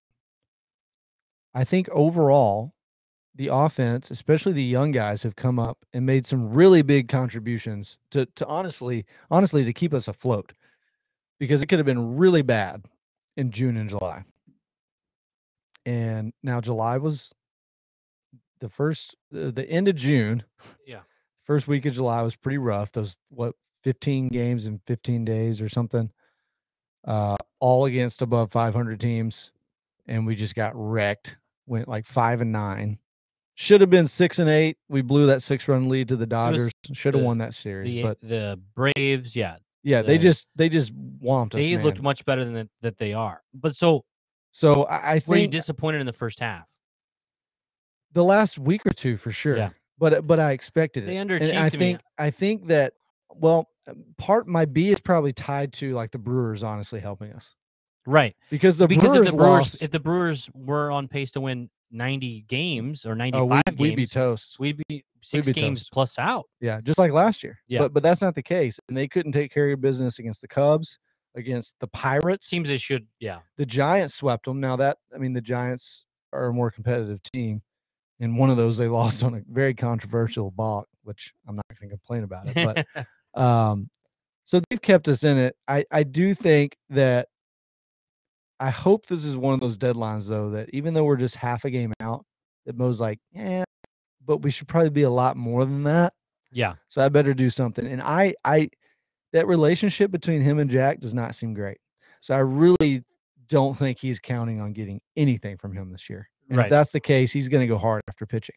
But again, you go get Juan Soto, you absorb Patrick Corbin's contract, Mike Maddox, Yadi, Waino work with him, get him back to, you know, a three or four starter. Like, you, you could kill two birds with one stone there.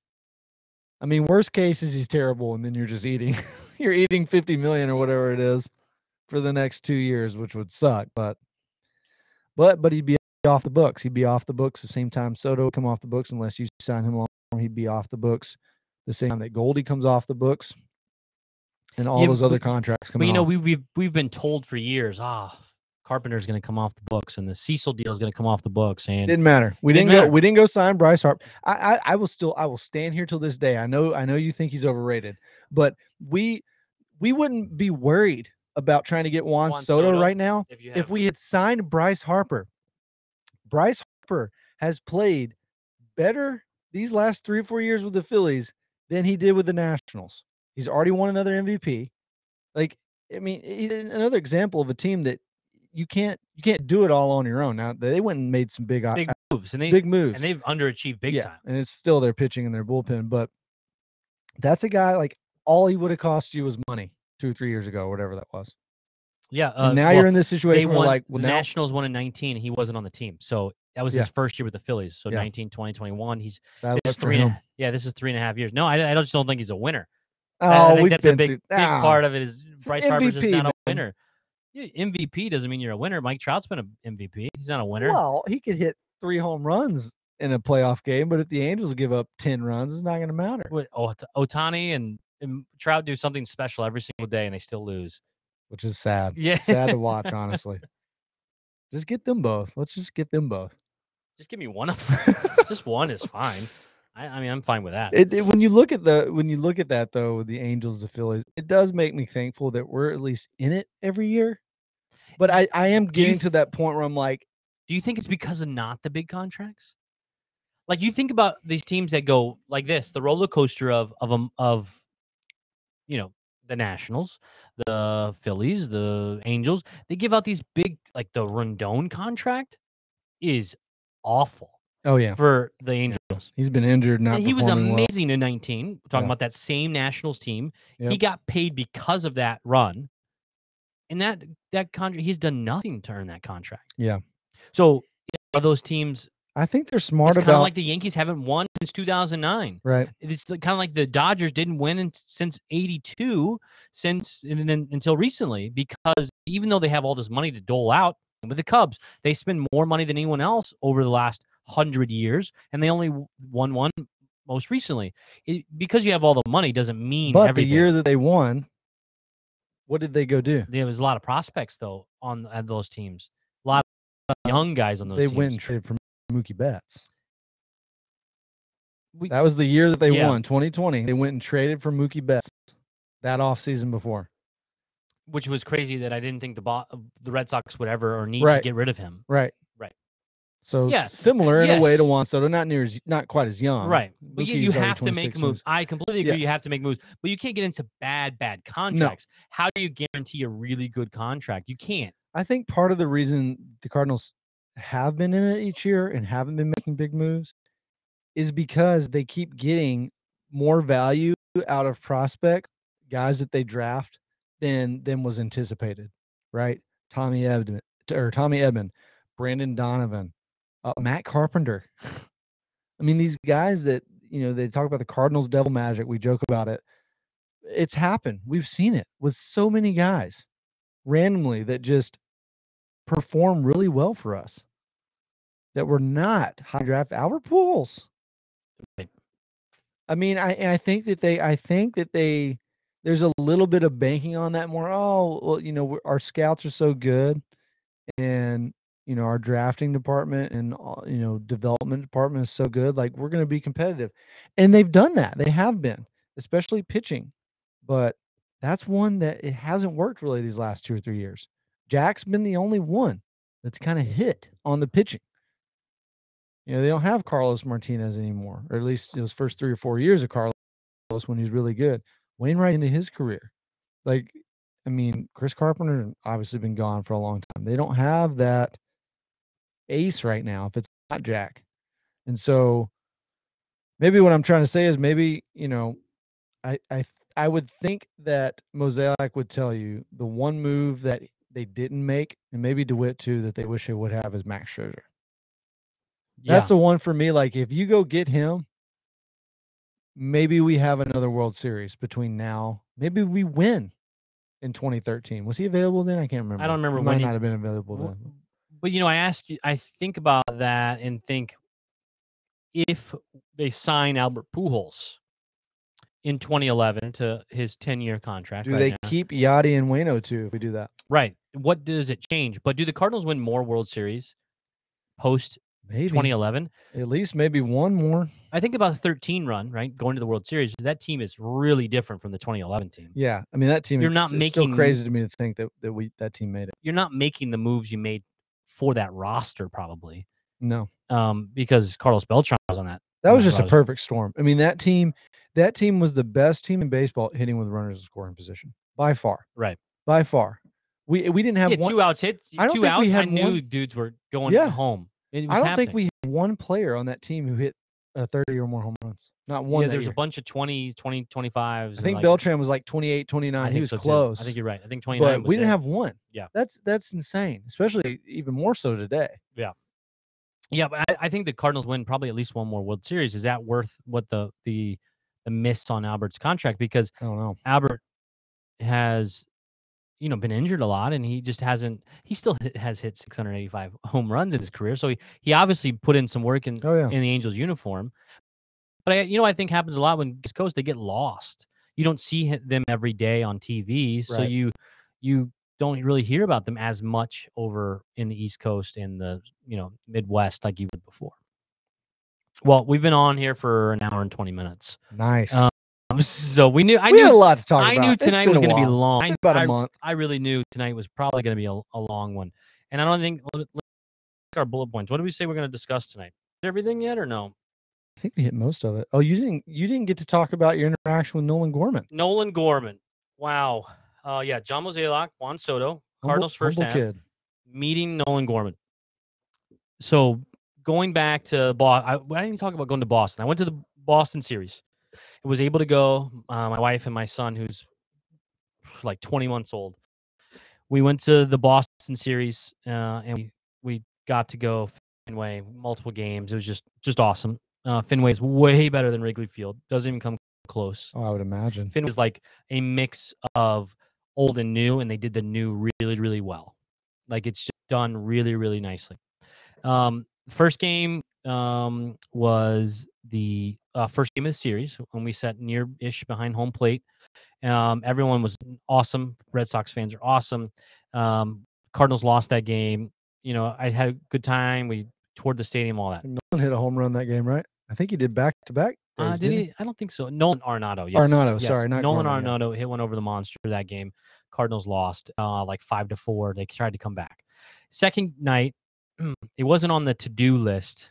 And I was convinced your wife. I was just kept on pushing to, uh, uh, you know, we'll walk by the stadium, you know, one of those. And I picked up tickets at game time for thirty dollars. Nice. Um, it's, just, it's dead center field, pretty much.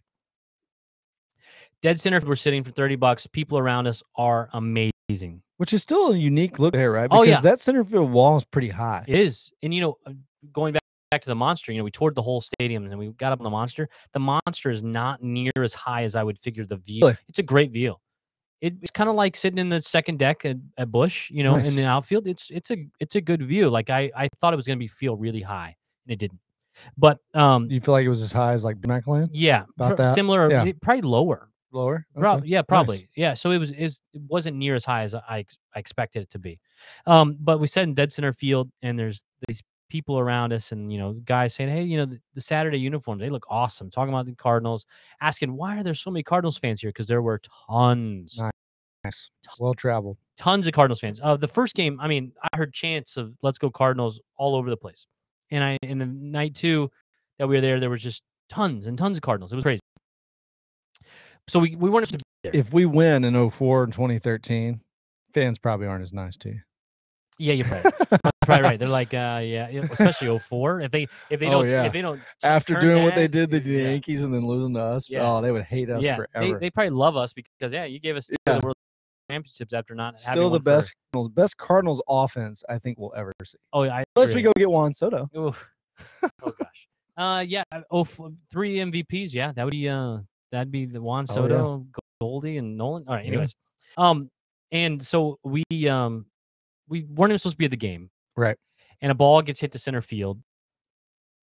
Nolan Gorman hits a bomb. Nolan Arenado hit one as well. And yeah. Nolan Gorman hits one to, to dead center field. Uh, to that was the blowout game. It was like eleven, yeah, eleven, eleven to, to something. It was great. Oh, yeah. It was after the night the game before we lost. Yeah. This game was like just awesome. Neil Diamond was there and sang Sweet Caroline on the screen. Nice. Everything. I mean, it was like, what is happening? Like, it was a very out of body experience, but this lady gets the ball, the, the, the Nolan Gorman home run. It bounces into her lay, in her lap, and um, she said she's been going to games for thirty years, and it's the first ball she ever got. And these Boston, but what do they call them? Bostonians, yeah, Bostonians are all around me, and they go, "What's your What's your son's name?" It's like his name's Marshall. This this guy, hey, give Marsh the ball, give Marshall the ball. Come on, lady, give Marshall the ball. And they're just yelling in this awesome Boston accent about giving my son the ball. He gets the ball. We take a picture of it. I put put it on Twitter. I did not tag anyone, did not tag the Saint Louis Cardinals. I did not tag Nolan Gorman. I tweeted Nolan Gorman's first, first home run in Fenway Park. Yeah. That night I hit lay in my bed in the hotel and the Saint Louis Cardinals messaged me. Nice. And it was just like, holy smokes.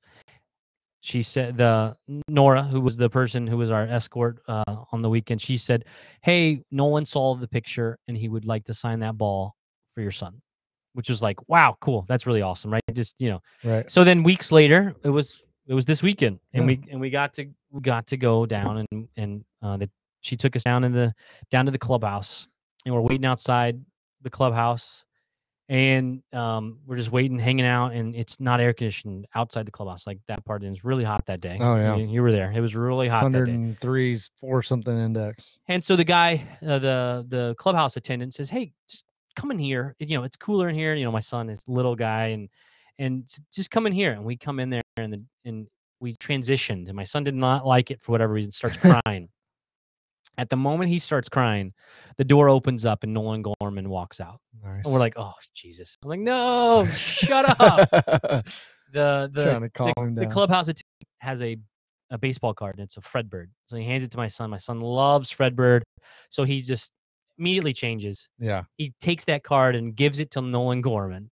He hands it. Oh, I have pictures. Let's see if I share my screen here. I um. um Let's see. No Chrome tab. Sorry. There we go.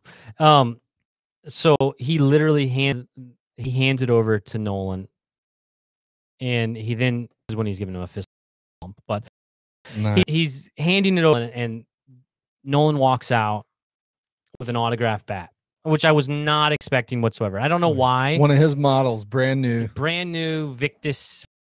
Whatever, Vic, what is that right? Victus? Is that yeah. the yeah, brand new bat? He signed it, uh, you know, and for whatever reason, that didn't even cross my mind. I mean, it wasn't even on my radar. Oh, here it is, right there. It didn't even cross my mind that this is what he would do. I mean, my father-in-law said, "Did you get any swag?" I'm like, "Man, I didn't think that.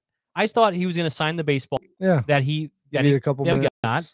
And he wrote to to Marshall, "Always follow your dreams, Nolan Gorman." And I was just like, "Wow!" Like it was.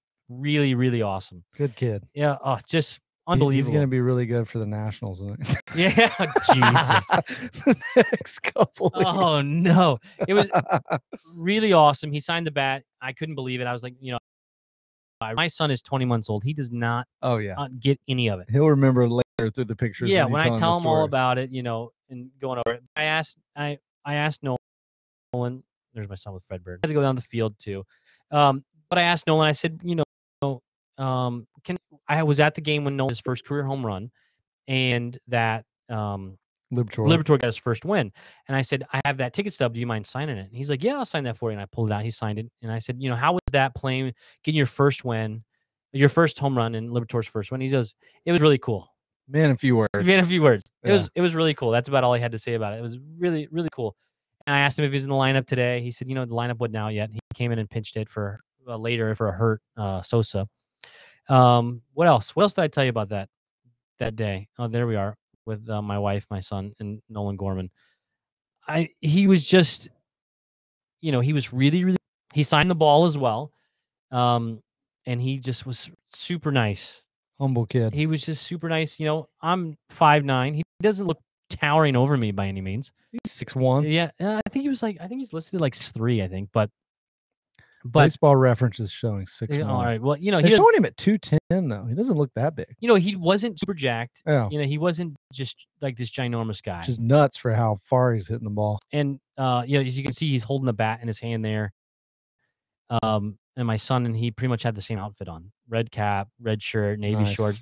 My son has a Goldie shirt on, but need the Goldie autograph. Yeah, but I mean, it was just, and then it's down to the field. We got to go on the field. Again, my son saw a few media, media folks. Too. Got, yeah, saw Ricky Horton and nice. um, Claiborne and uh, uh, Rooney. I asked Rooney about getting back in the broadcast booth. All those things.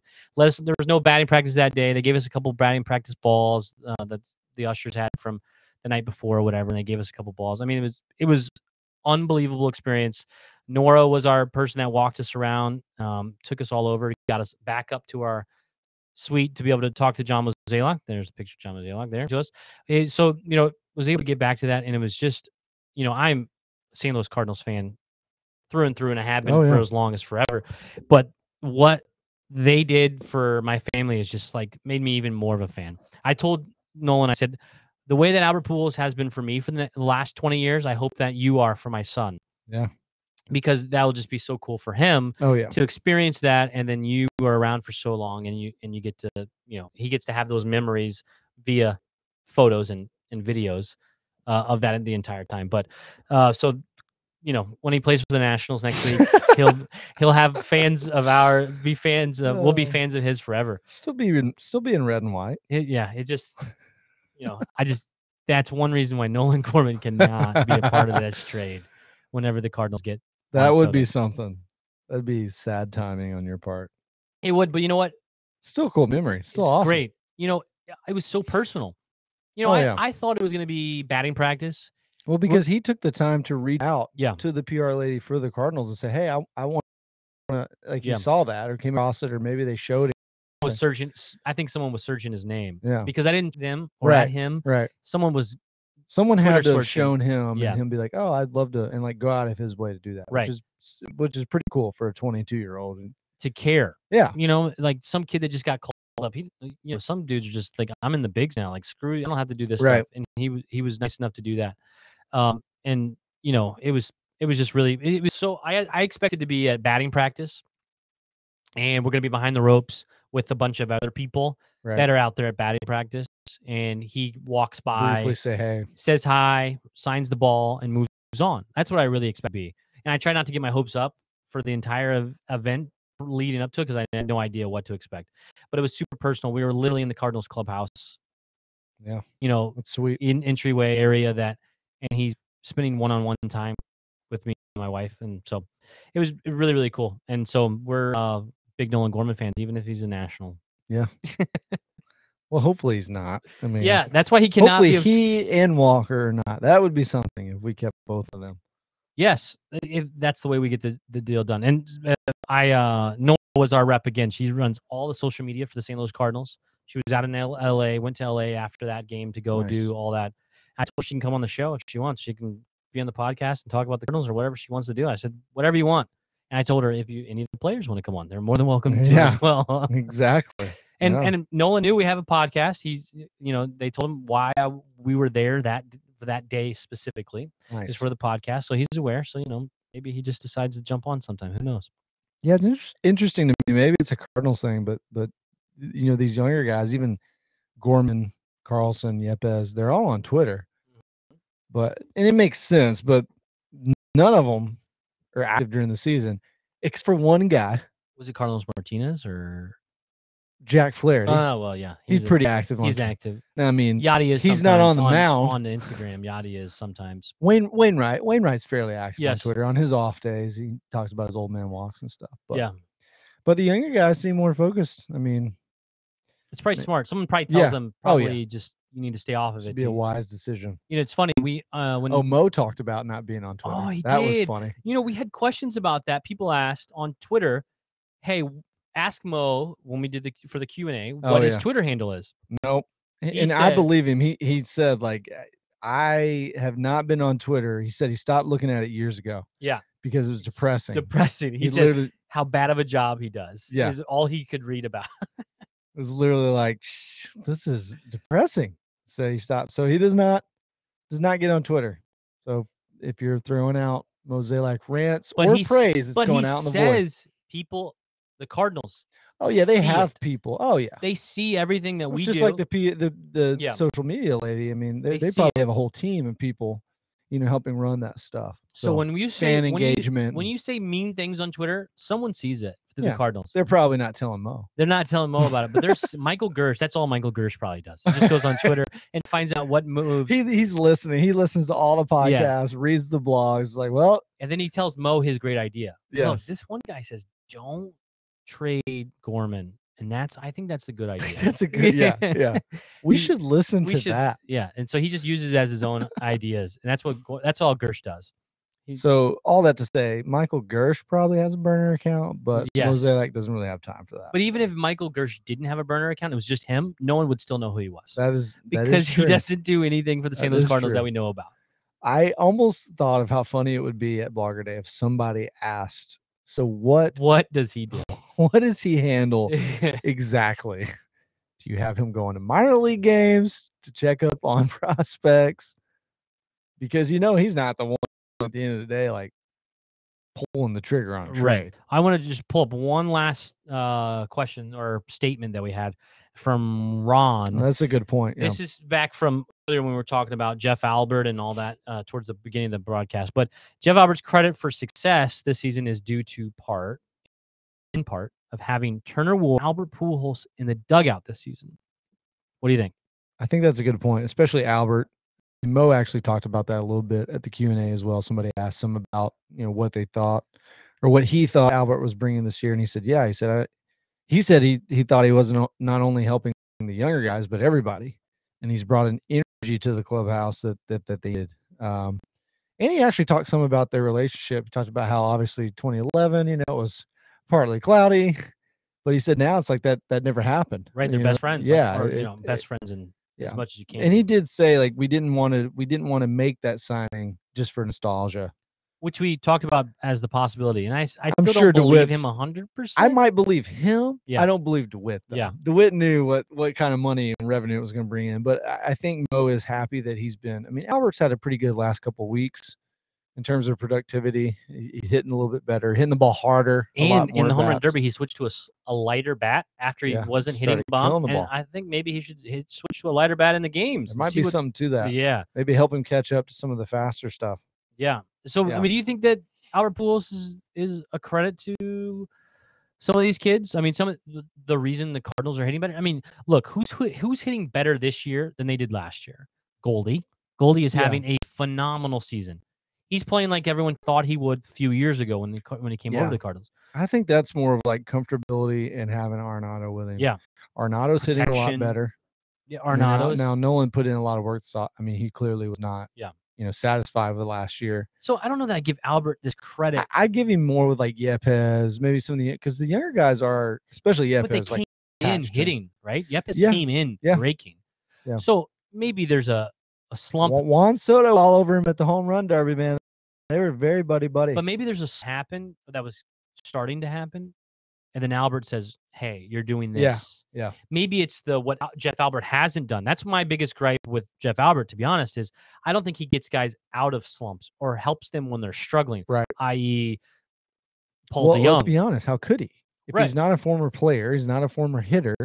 Like Albert's, analytical data, this is what your swing is doing. Albert says, I see this. Yeah, Albert can see and yeah. know, like, I've been through slumps or I've done Pujols. it or I've flown. Yeah, Pujols, sorry. Can, I've flown open. I've not, I know what you're doing. Yeah. You can point it out. I mean, how many times have Juan, have, have I seen Juan Soto hit a home run or get a big hit or something, come in the dugout Juan. and immediately. Juan. Sorry, I said Juan Soto.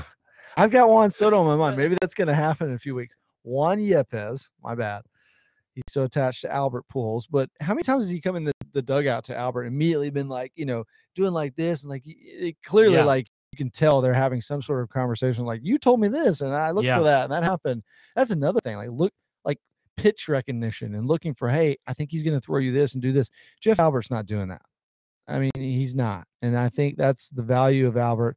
I think they need to find a way, obviously, to bring him back to the team in some sort of role like that. And I but why would will. he? I don't know that he would. Well, I mean, he doesn't have to. Yeah, you know, he's a he's a bajillionaire. I mean, you know, why does he care about? You know, you know, he's newly single now. I guess maybe he has more time, but he yeah. has five kids, I think, and right. he just won the humanitarian award for the ESPYs tonight as well. Which is awesome. Um, so he does a lot in the community, as in any community, and you know, for different. Uh, It'd organizations. Be the same thing as Edmonds and others. Like, why? Why would they?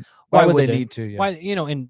Yeah, they don't. They Why would they to. want to travel that much? Yeah, absolutely. And I think that's a big part of it for Matt Holliday. And he's been wanting to get his kids yeah. through before he, he does any of those types of things. It was the number one draft pick. Nah, we didn't even get into we the draft. We didn't talk about the draft. We'll, we will have to do another episode with Kyle Reese on this draft and, yeah. and kind of his grade for the Cardinals, what he thinks. I know he was very ecstatic about the number one pick that we had, the, the lefty. It's Oregon State kid. Yes. Oregon as Mister Manfred. Yeah, very high on that kid. So yeah, he doesn't have uh, hard stuff. It's just swing and miss stuff, yeah. which the Cardinals don't have a lot of swing and miss. Yep. Um, the trade deadline is in thirteen days. We're going to end here. One hour, forty minutes in. We're going to end here. the, the trade deadline is in thirteen days. August second is Juan Soto, a Saint Louis Cardinal, in thirteen days, within the next thirteen days. I think I say yes if Patrick Corbin is with him. That's my that's my spin on. Do the Saint Louis Cardinals win the World Series this year? If we get Juan Soto. Yes, if we if that trade oh, goes through, do the Saint Louis Cardinals win the World Series this season? All things be, I mean, Goldie, Arenado keep doing what they're doing. So well, think about the protection it adds. Oh, I mean, yeah. I, I've put the together lineup. lineups and I go, yeah, this lineup. Ooh, that lineup. And, even and then I you, go, shoot. Even if you have either Carlson or O'Neill gone, yeah. one or the other, whoever's left, you know, if O'Neill puts it back together I or think, Carlson starts getting it going. Think about O'Neill batting like sixth. Would lengthen the line oh, so gosh. much. Like you, I think the big, my big thing on if they win it this year, I think if they go get Soto and Corbin with him is if Jack comes back and he actually is productive that last month and a half or so. I think that's going to be a big part of it. All right. So you say Soto's here in the next thirteen days and the Saint Louis Cardinals win the World Series. Yes. Yeah. if Cor- if Corbin's with him. Hey, watch out. Look, Corbin's going to get out of that terrible team. He's going to come to Saint Louis. He's going to be revitalized. He's going like to be Lester. Yeah. Lester left J- with the Nats last year. He was like, man, I got Le- something to pitch Wade for now. Wade LeBlanc. Yeah. Come on. Think about those three travesties of a pl- of players that the end of their careers, they all are. You get to a team playing for something, it changes your mindset a little bit. None of them are playing this season. Yeah. None of them. Yeah. Not a, we had three. Think about that for one second. We had three pitchers in the season in the middle of a seventeen-game win streak starting their for us. Their careers are pretty much done. And their careers are over. Yep. Yeah. I think the I think uh, I'm gonna say I think the Cardinals are gonna have Juan Soto on the team in the next thirteen days. I and, love how much you flipped in the and, last like twenty-four hours. And it's great. I think they actually make a move to solidify the rotation still. Not Patrick Corbin. I think that they're gonna try and I think that I think you're right. I think it has to come in. They don't get rid of I think that's their best chance of getting They don't get rid of Gorman. They, on that they don't get rid of Gorman. They don't get rid of Tommy. They don't get rid of Walker. They don't get rid of those are the three I'm gonna say. They don't get rid of any of those three. I think you still lose Carlson and Wynn. And they take on Corbin's contract and they go pick up a Paul Blackburn type to solidify that and they nice. try Bumgarner. No, I don't think that's happening. You're not getting Soto and Madison Bumgarner. No, I do. I do. No, I. Well, especially if they take on Corbin, they're right, not. They're not saying. taking on Bumgarner's. It just, would be way more. But don't realistic. forget, he's still making seventeen million dollars right as yeah. an arbitration number. It will. It'll be twenty or twenty-one next right. year. So yeah, more after that. Yeah. So no, no, no. Yeah, if they get Corbin too, they're definitely not taking on Bumgarner. It would be way more realistic that they do like a Syndergaard type thing for yeah. sure. All right. Yeah. That's it. Hour and forty-four. We had a lot to talk about. We did. And we'll we'll get back on a little more of a regular schedule here now. All about off days is where we try to line them up in the off days, yes. So then they have something to listen to. But you have this to listen to tomorrow on the there off you day. Um, you can always catch us on Spotify, Apple. There's other ones. Anchor, Anchor, right? yeah. Anchor, yeah. all over the place. But you can also lo- watch the whole videos again on Facebook, Twitter, and YouTube.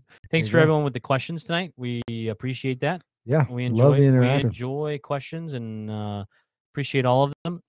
Uh, follow us on Twitter. That at that's a winner pod. That's where we do most of interacting. Not so great on Facebook and uh, those things. I try.